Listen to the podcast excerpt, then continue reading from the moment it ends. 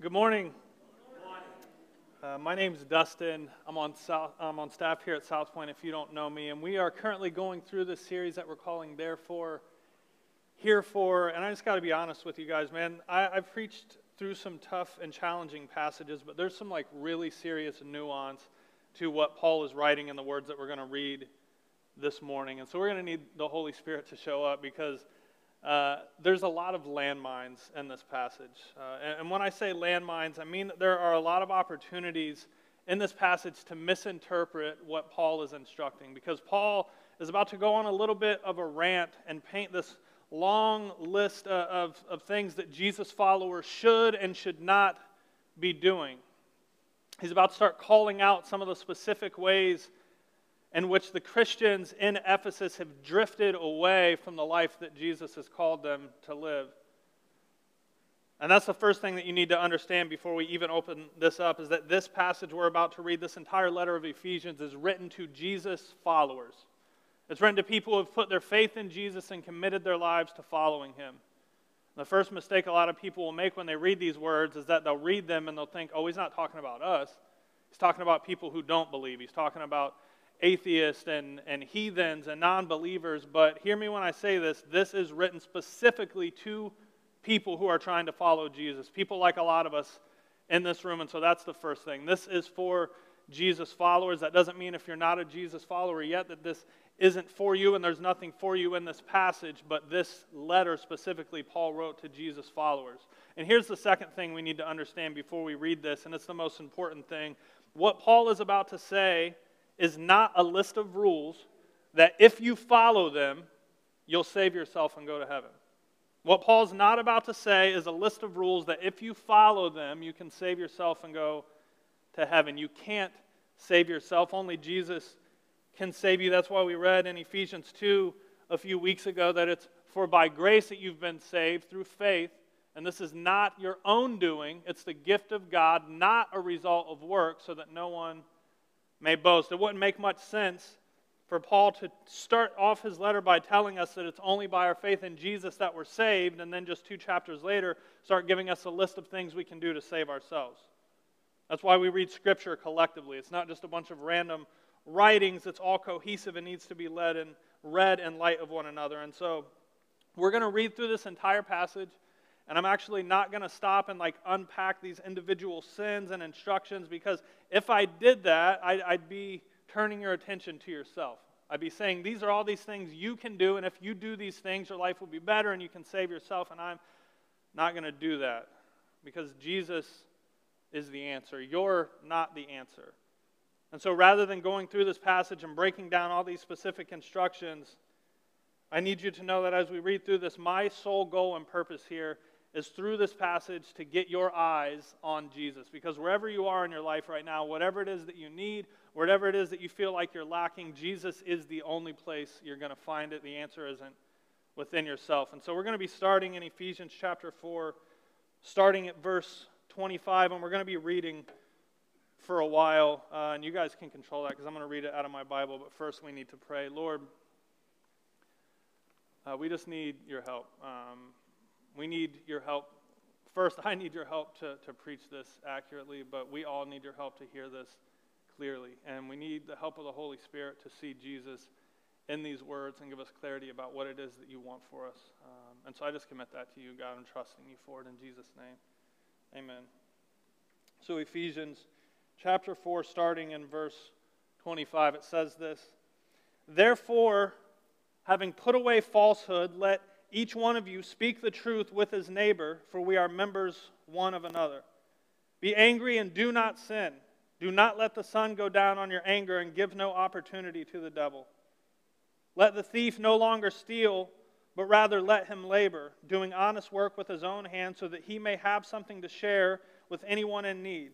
Let no corrupting talk come out of your mouths, but only such as is good for building up, as fits the occasion that it may give grace to those who hear. And do not grieve the Holy Spirit of God, by whom you were sealed for the day of redemption. Let all bitterness and wrath and anger and clamor and slander be put away from you, along with all malice. Be kind to one another, tenderhearted, forgiving one another, as God in Christ forgave you. Therefore, be imitators of God as beloved children and walk in love as Christ loved us and gave himself up for us, a fragrant offering and sacrifice to God. But sexual immorality and all impurity or covetousness must not even be named among you as is proper among saints. Let there be no filthiness, nor foolish talk, nor crude joking, which are out of place, but instead let there be thanksgiving. For you may be sure of this that everyone who is sexually immoral or impure or who is covetous, that is, an idolater, has no inheritance in the kingdom of Christ and God. Let no one deceive you with empty words, for because of these things the wrath of God comes upon the sons of disobedience. Therefore, do not become partners with them, for at one time you were darkness, but now you are light in the Lord. Walk as children of light, for the fruit of light is found in all that is good and right and true and try to discern what is pleasing to the Lord. Take no part in unfruitful works of darkness, but instead expose them. For it is shameful to even speak of the things they do in secret, but when anything is exposed by the light, it becomes visible. For anything that becomes visible is light. Therefore it says, Awake, O sleeper, and arise from the dead, and Christ will shine on you. Look carefully then how you walk, not as unwise, but as wise making the best use of the time because the days are evil. Therefore, do not be foolish, but understand what the will of the Lord is. And do not get drunk with wine, for that is debauchery, but be filled with the Spirit, addressing one another in psalms and hymns and spiritual songs, singing and making melody to the Lord with your heart, giving thanks always and for everything to God the Father in the name of our Lord Jesus Christ, submitting to one another out of reverence for Christ. Context is really important when we read the Bible. So it's important to understand again that this letter wasn't written like in a vacuum. It was written to a specific group of people at a specific time. It was written to these Christians in the city called Ephesus. And what you need to know about Ephesus is that as a city, as a society, Ephesus was a city that was really full of sexual promiscuity and perversion and prostitution. And even these things were practiced in like the Greek religious temples, not the Christian religious temples, but the Greek god temples. Sex dominated their society. And then beyond the sexual stuff, like mental acuity and intelligence meant like everything. How you presented yourself and how you were perceived was like everything. If you weren't attractive, well, then you at least better be smart. If you're not attractive or smart, then you at least better be strong. If you're not any of those things, you better have money. And if you don't have any of these things, then you're pretty much useless to society. And so you better pursue one or all of them with everything you have, or they'll just kind of throw you out. Ephesus was ruthless and it was, it was pretty rough. And I don't need to tell you guys that whether you're following Jesus or not, that the longer you allow yourself to just soak in a society like this, the more it begins to take a hold of you. Well, these Ephesian Christians that Paul is writing to, just like 15 years or so before this letter was written, these Ephesian Christians had had this life changing experience in which they decided to follow Jesus. They'd forsaken everything that they'd been participating in up to this point, like the sexual sin, the self serving, self promoting, self saving approach to life. Like they laid all that down at the feet of Jesus and they'd been brought to life. It was the greatest thing that had ever happened to them. But then, for the next 15 years, they just soaked and they steeped back with the rest of society. Instead of immersing themselves in the things of God, instead they tried to live for God while immersing themselves still in the things of their society. They just kind of sat in the moral decay of the world that they were living in. They didn't flee from it, they didn't rebuke it. They just kind of sat passively in it, even participated in it.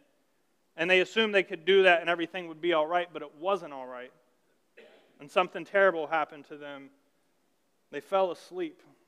They went spiritually like unconscious.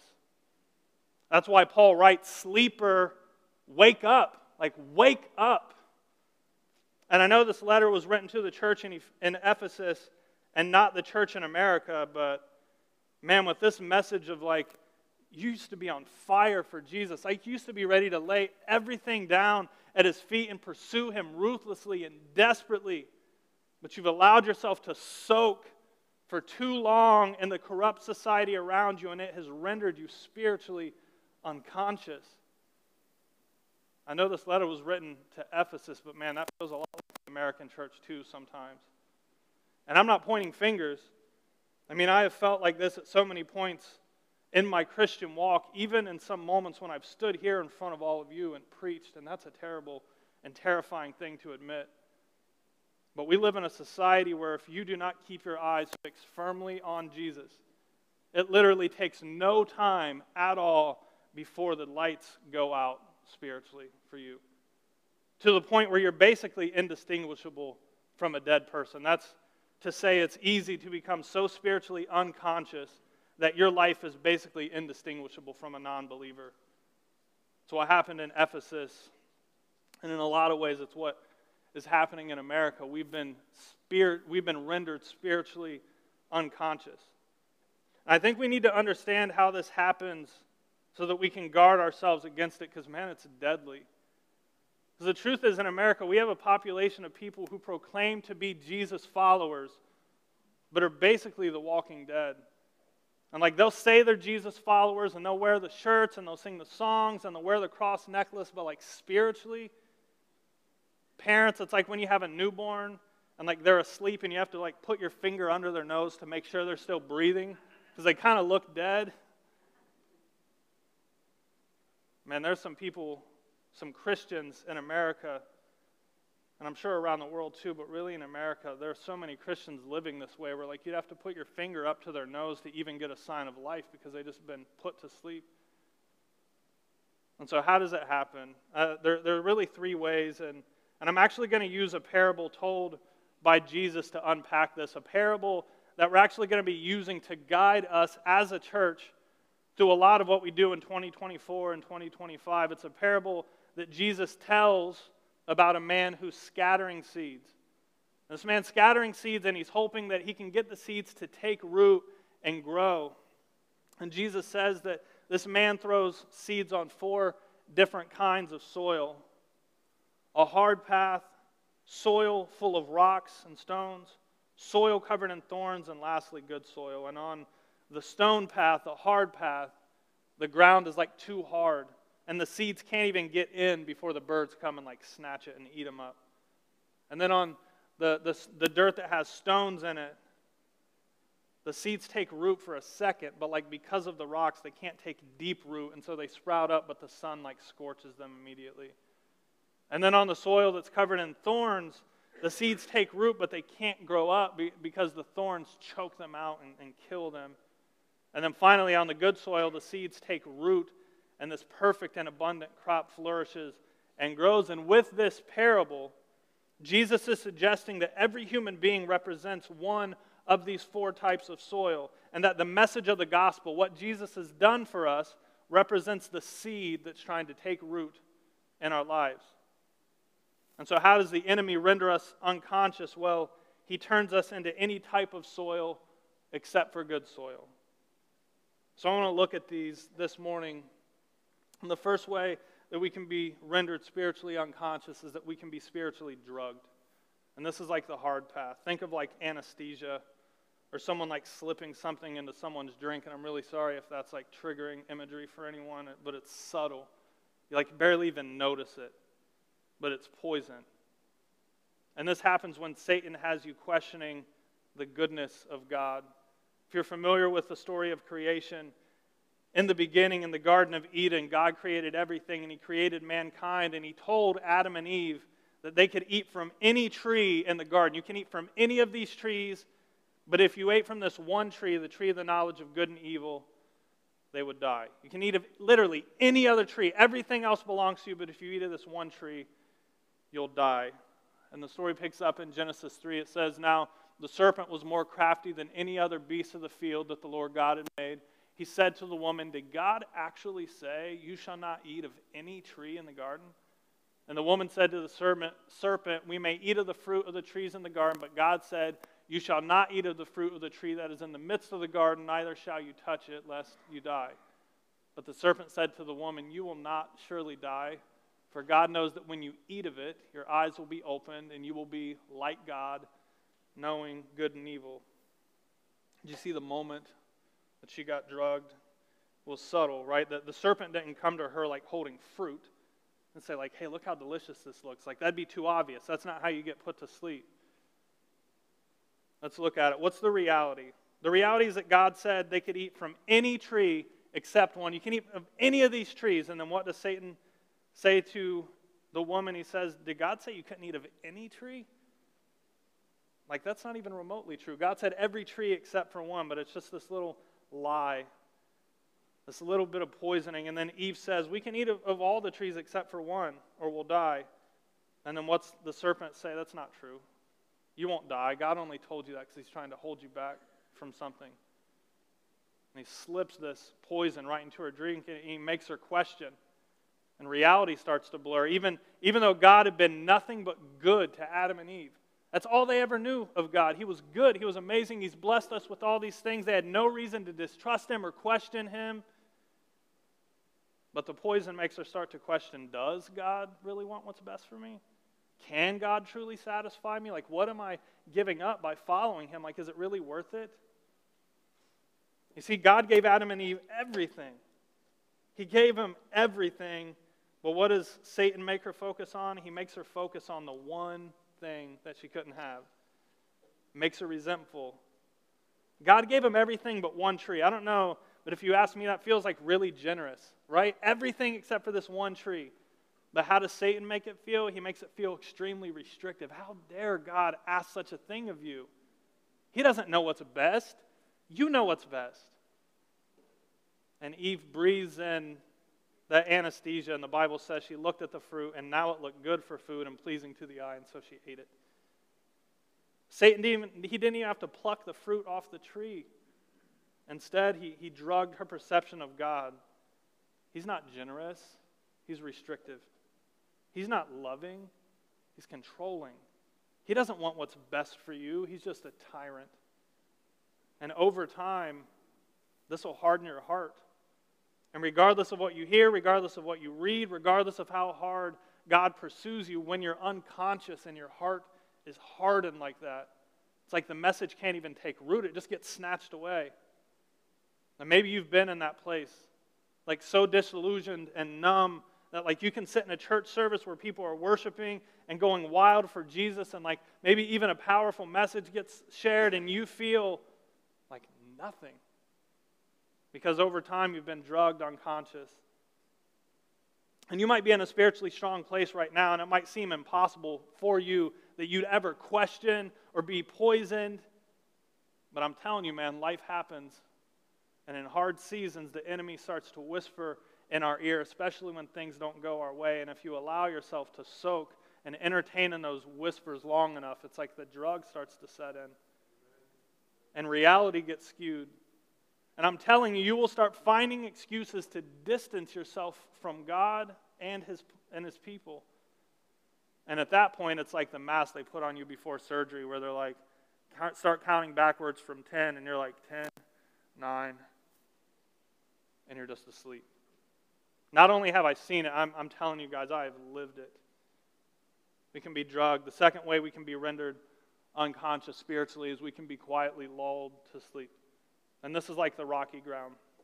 And hear me out because this is even more subtle, but it's just as heartbreaking.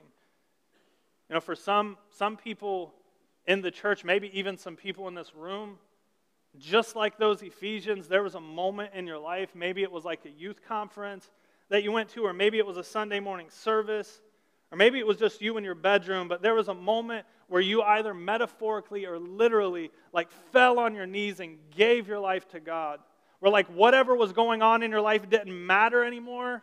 And like you didn't care if you looked crazy or weird. And it didn't matter if people thought you were going overboard with this Jesus stuff. Why? Because you felt him. Like you felt him. You felt something shift inside of your heart, and it was the most powerful moment of your life.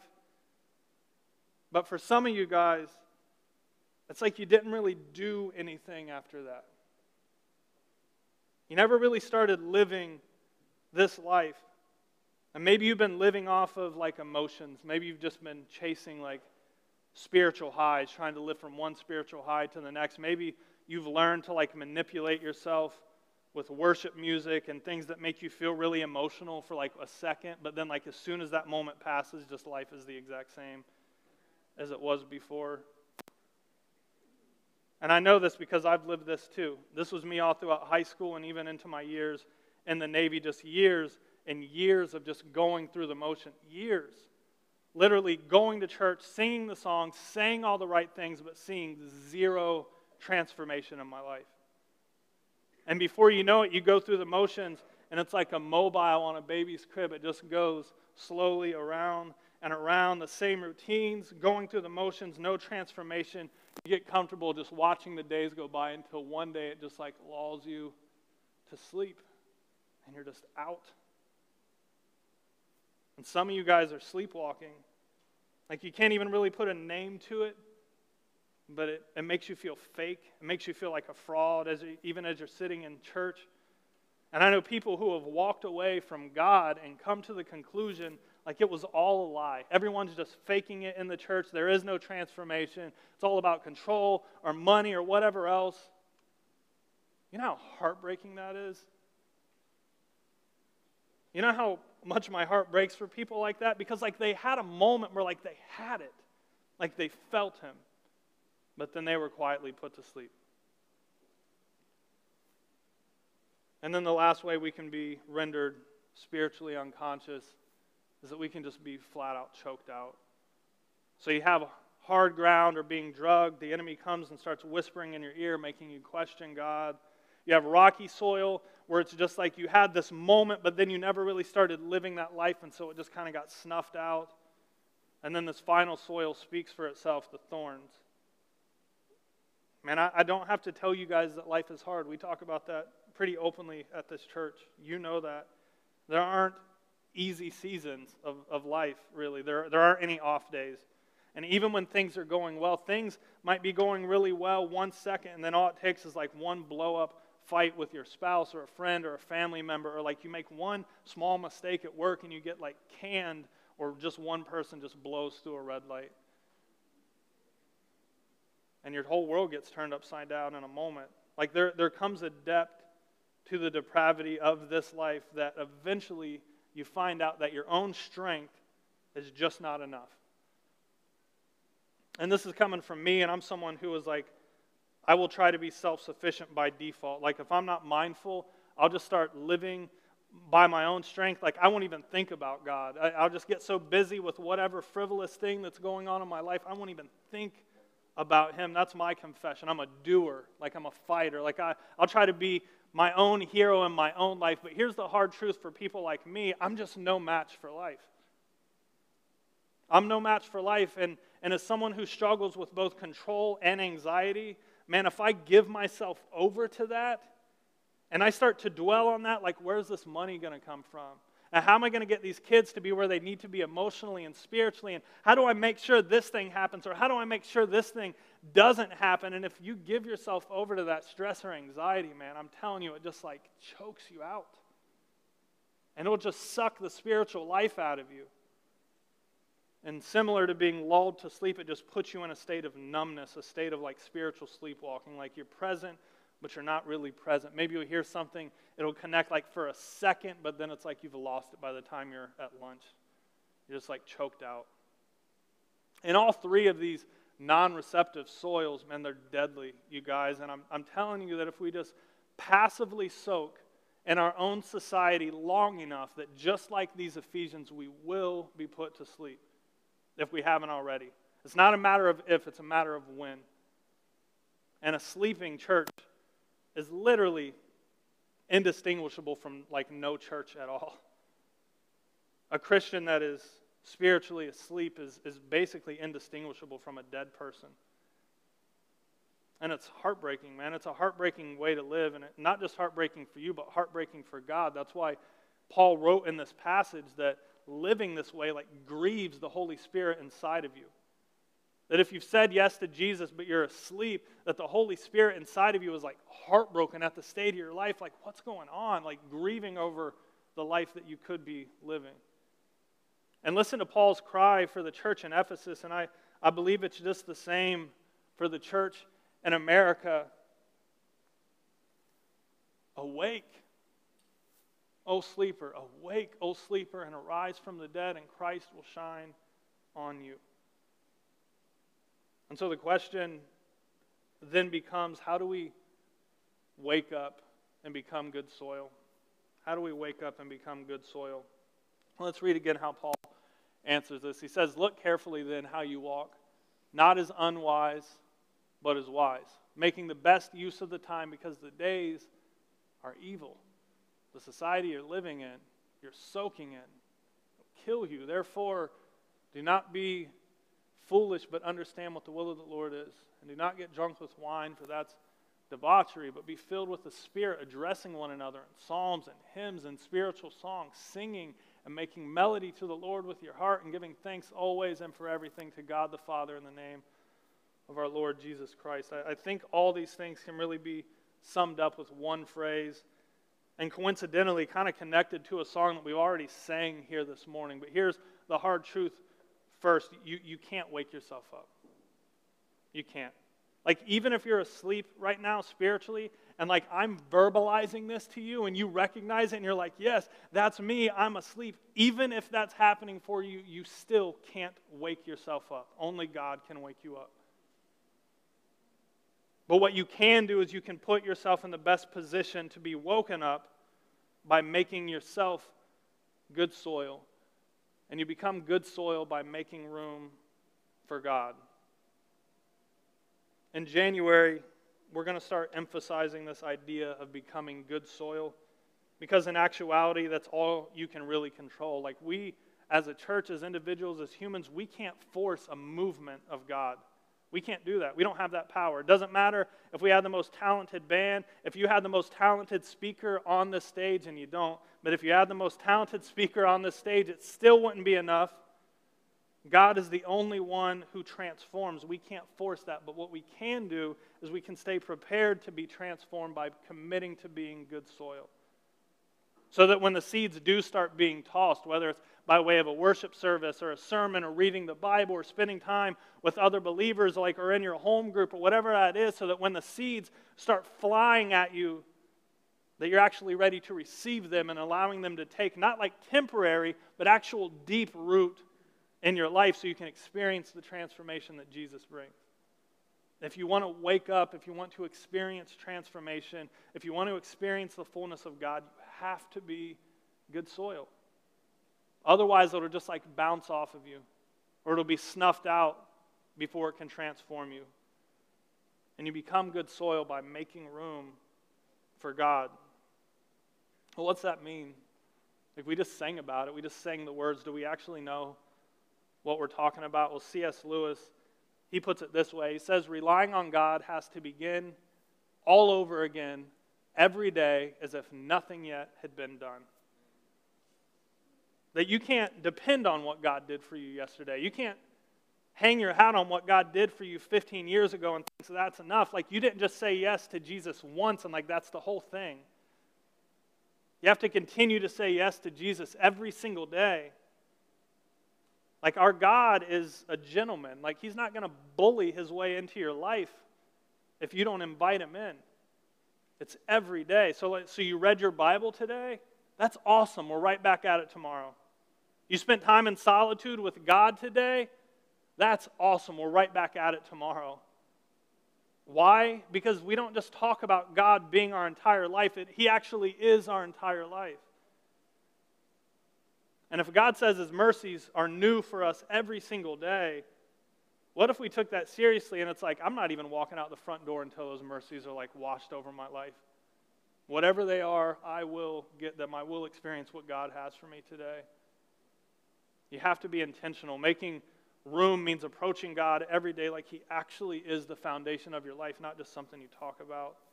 It's like pursuing Him and breathing Him in and connecting with Him and worshiping Him and I mean, if I can just be completely transparent and honest with you guys, a lot of what goes into becoming good soil can feel extremely boring and tedious. A lot of it's like not romantic or like sexy at all. I'll be honest, man, most mornings I, I have a, a, big Bible an ESV Bible on, on my desk at the hub, and most mornings I find a passage and I'll like pore over it and I'll seek Jesus through it. And I'm telling you guys that like the number of times that the Holy Spirit has like overwhelmed me in that moment is actually not very high at all.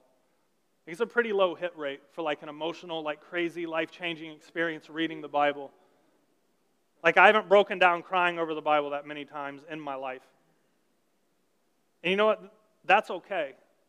Because here's the thing we're not always going to feel it. You don't have to feel it all the time. Spending time with God and daily prayer and reading scripture and, and, and fasting or practicing Sabbath or walking in obedience, doing these things, it's not always going to change your life in the moment. It's not always going to give you an emotional high, and we have to learn to be okay with that. Because here's what I can guarantee you the Bible says that, and God says that any effort to pursue Him is never in vain. He says, if you seek after me, you'll find me. Something happens every single time. It may not be emotional. Actually, it's often it's probably better if it's not emotional because then you're not going to become dependent on some like emotional feeling. But even when you don't feel it, doing these things and making room for God, it's doing what? It's, it's breaking up the soil in your heart. It's tending to it. It's like watering it and fertilizing it and just like preparing it so that when God does move, you're good soil. And when you're good soil and the time for transformation comes, I'm telling you, man, there's nothing like it. But I promise you that if you're not willing to spend the boring moments with God and allow Him to prepare you for transformation, then when the moment of transformation comes, it'll just be purely emotional. And it'll either like pass you by or you'll feel it for a second and then it'll be gone as quickly as it came.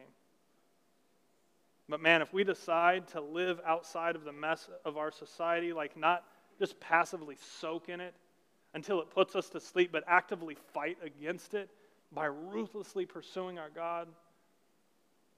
We're going to talk more about this soon. But I encourage you guys to just prepare your hearts and minds for whatever God may be trying to do in 2024 and 2025. This church will be good soil when the time for transformation comes. Like, we're going to fight for our faith. We're going to pursue God like He actually is everything, and we're going to be changed. And we just invite you to be a part of that. I have no doubt God has big plans for us. If we'll just wake up. Wake up. Let's pray. Lord, I pray that the words of Paul are not words that condemn us to make us feel like I can't do all that. I can't even, I can't stop doing these things. I can't do these things. I, I, am hopeless at this. I'm never going to get this because I know that's not the point of what he's writing. I know the point of this passage is, is to say, man, you, you had it. You experienced the goodness of God and, and, and you've drifted away from it. And now you're living a life that's just not fulfilling. It's not what God desires for you. And I know how many times I've been in that place in my life. And I, am sure that there's at least one person in this room that's experiencing that. Lord, we need you to wake us up. And I, I pray that you, you just make a shift in our hearts and our minds that, that these things that like we may consider boring and not exciting and like maybe we don't every time we open up the bible it don't necessarily change my life in the moment but we'll just commit to doing these things to commit to trying to be the best soil possible because i know you're trying to transform us and we don't want to miss that we don't want to sleep through that. We don't want to sleepwalk through this life. God, we don't want to be indistinguishable from people who don't even believe. We want to be people who have a hope and a purpose and a life and are just on fire for you. And who cares what the rest of the world is doing? Like, we're about your business, Father. Help us to take these steps. Give us clarity. Give us whatever our next step is. Prepare us for whatever you're going to do so that we can be transformed when the time comes. Help us to make room, God, whatever that looks like in our life, commit to making room so that you can change us, so that you actually are the foundation of our life. Not just this decision we made 15 years ago, not just this thing that we passively attach our names to, but something that actually is everything. Because you are everything, Jesus. We love you. We pray this in your name. Amen.